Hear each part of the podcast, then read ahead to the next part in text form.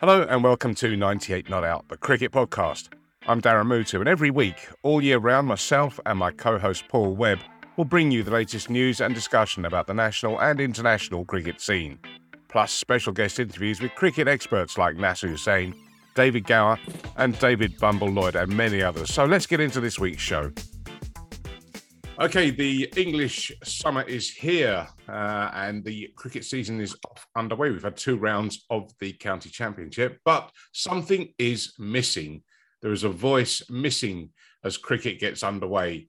And I thought, where is Johnny Barron? So I had a little scout around social media and I found him, and I have got him with me today. Um, Johnny, where are you and why?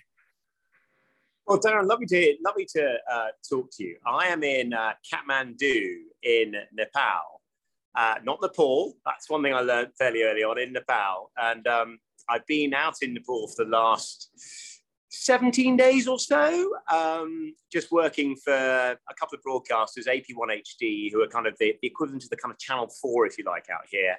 And also V U Sports, who are a kind of streaming, uh, global kind of streaming channel that operates in India. And uh, I've been working for them on a, on a tournament uh, out as a commentator in Barawa, which is in the middle of the Lumini province, which is kind of the home of Gautam Buddha, about seven miles from the Indian border. So, um, yeah, it's been an extraordinary uh, experience, and one which I'm not likely to forget in a hurry.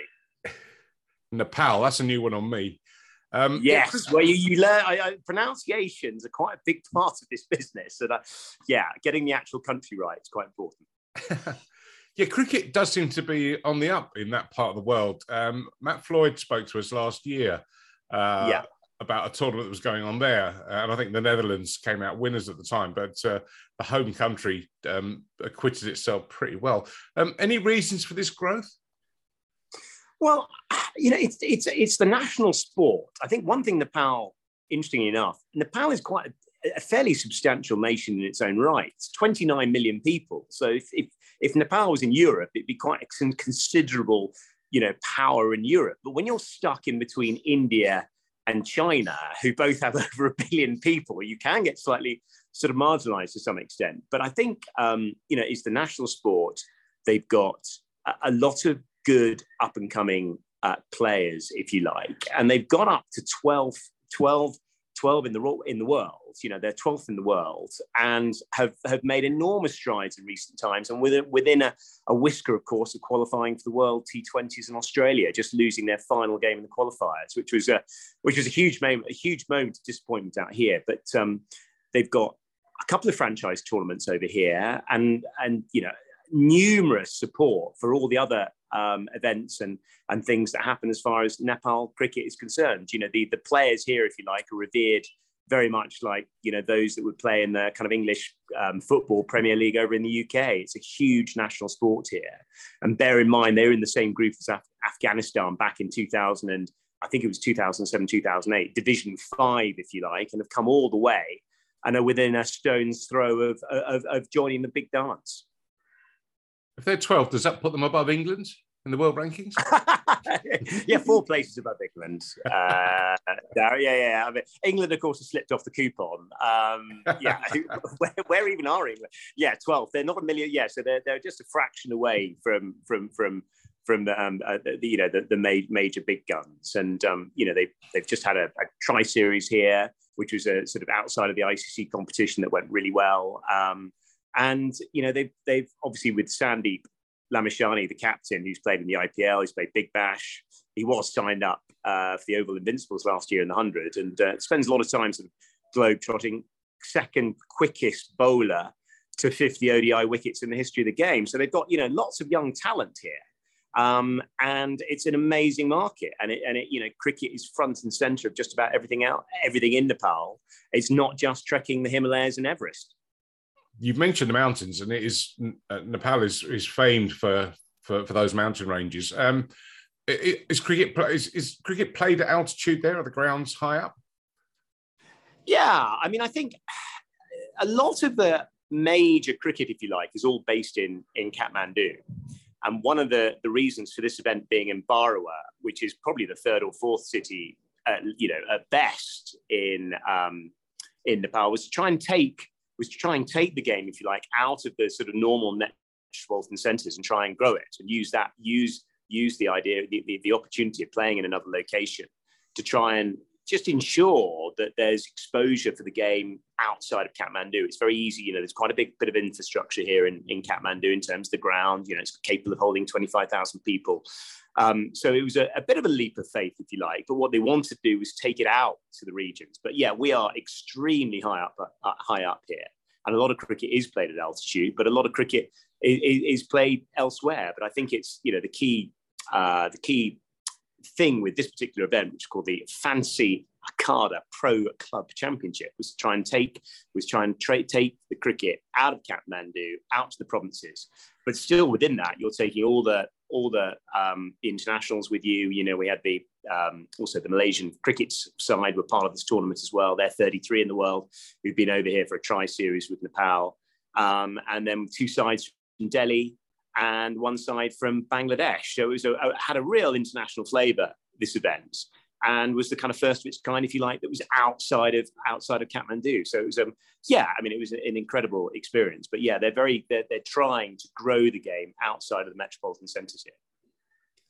I've been following your progress on Instagram, and it's been very, very entertaining. Um, a bit of tuk-tuk action. It.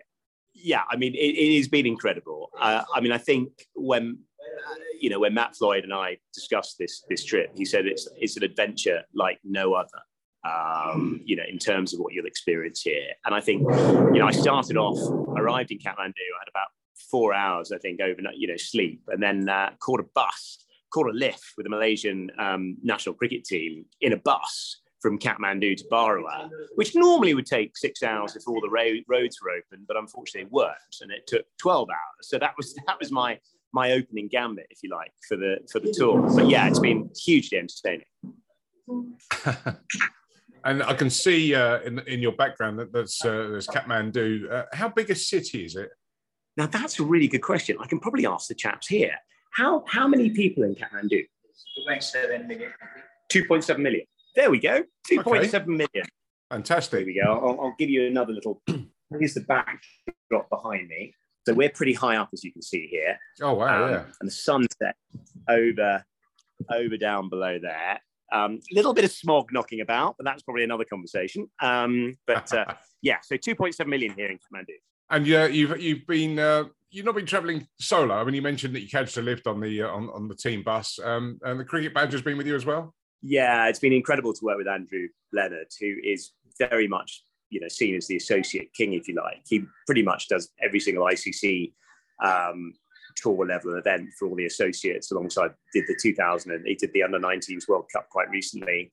Um, much loved here. I mean, you cannot move around with him without taking, you know, without selfies being taken on every street corner. It's extraordinary. He's an enormous local celebrity here. Um, so it was very nice to kind of hang on to the, the coattails of Superman. But um, obviously, does that, he used to work, Andrew Leonard used to work for the I C C, uh, obviously Cricket Ireland as well. But yeah, I mean, his schedule this year is extraordinary.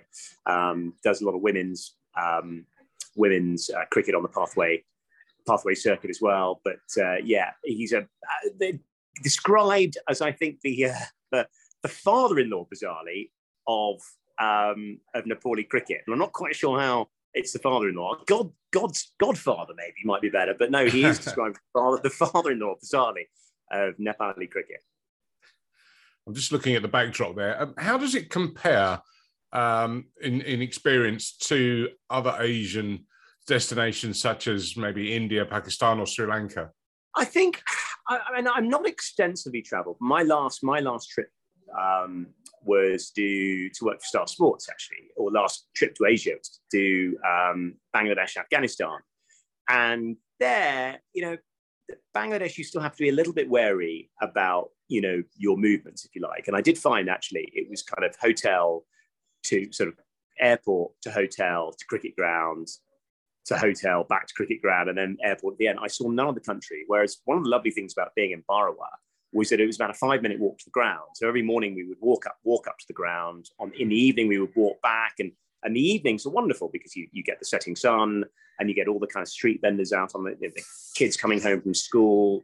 We pick up a little bit of, um, you know, sugarcane juice on the way back and kind of vaguely immersed in the, in, in the local culture, if you like. And being able to sort of walk unhindered, um, you know, was just fantastic. And that's the same kind of experience here in Kathmandu. You can literally get on pretty much with your wits about you, with just getting on with your with your life as you do. And I and I and I I've absolutely loved that. And and people are, because they're so engaged in cricket, you know, they, they always want to know what's going on, what are you doing, you know, thank you for coming here, that kind of thing. It, it, it's been incredible. So from my, I've been to I've been to Mumbai before to to watch, not cover cricket, but I've, I was there in two thousand six in the in the Flintoff Uh, test where uh, they drew one all with India, and that was an incredible um, experience. But I think in Mumbai and certainly in India, you, you have to be a little bit more street savvy, whereas it does feel um, the generosity of spirit here is incredible. But um, no, it's been an amazing experience.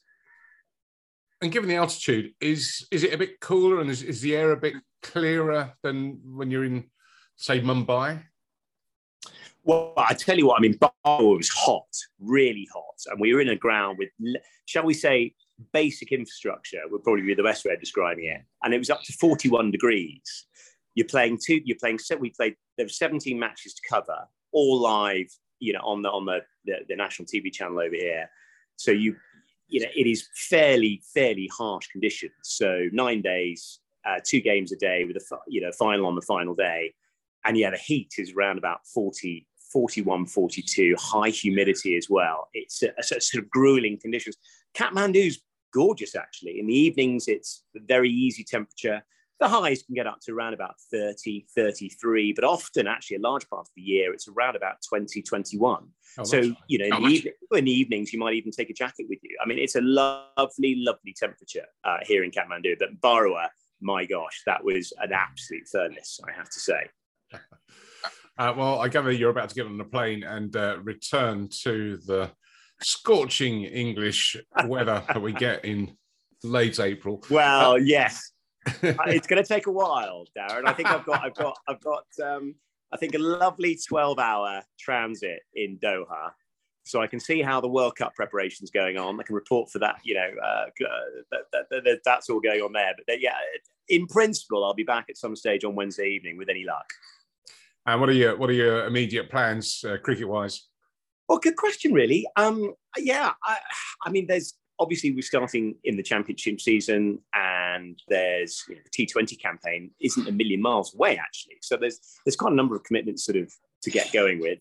In principle, I'm sort of hopefully coming back out here in November for the Everest Premier League, which I think will be their fourth edition, which would be absolutely amazing. Babar Azam is rumoured Uh, to be playing in that tournament. And I love the way out here that if there's a sniff of a rumour, they all talk about it, including the organisers, whereas normally you wouldn't go near anything until you see the, until you see him literally putting the, the you know, the club colours on and walking out there. Do you know what I mean? It, it, here it's like, oh no, we'll talk about it, and, you know, in the hope that actually it happens. So hoping to come back out here in Nepal.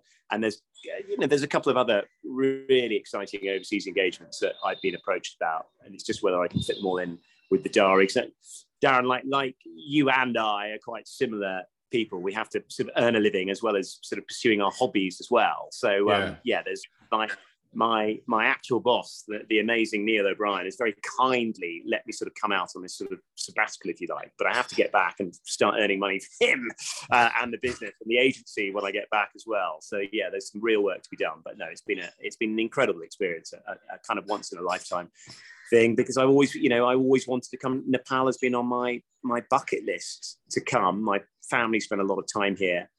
Um, my, you know, my sister used to live here. My mother comes here on numerous occasions, and to come here in a work capacity and in a T V broadcast capacity has been amazing because, you know, largely I'm a radio guy. So did doing, you know, nine days of T V disciplines, it's been the most, you know, incredible uh, learning experience and brilliant experience. I've absolutely loved it. Well, of course, we remember you as being the voice of the I C C coverage of uh, England winning the World Cup at Lord's. Uh, which amazingly is, is nearly three years ago now, but um, still, what a moment.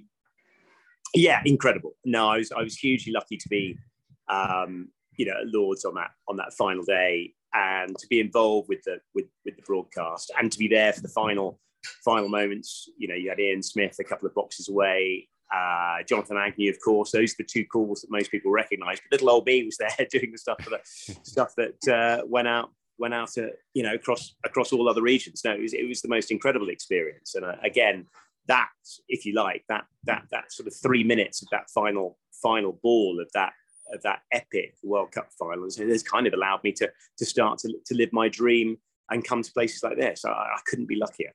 Yeah, and and and uh, we had Ian Bishop on the show uh, a couple of weeks ago, and uh, he's obviously remembered for his "Remember the Name" uh, quotes uh, at the uh, T twenty World Cup final in twenty sixteen, and he just mentioned that luck played a big part in that, because Bumble uh, was the main commentator, but just passed the microphone to Bish yeah. uh, at that vital moment, and uh, and out came the quote.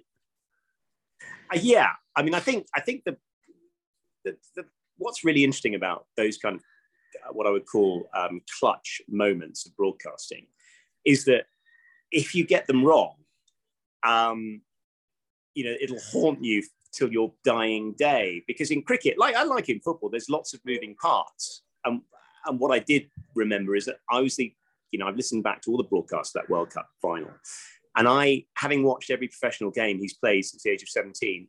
You know, I know exactly what Jason Roy looks like, operates, how he moves, all his mannerisms. And I named him as the fielder, whereas it would have been safer to go for a more generic line, if you like, about good throw from mid-wicket or something along those lines.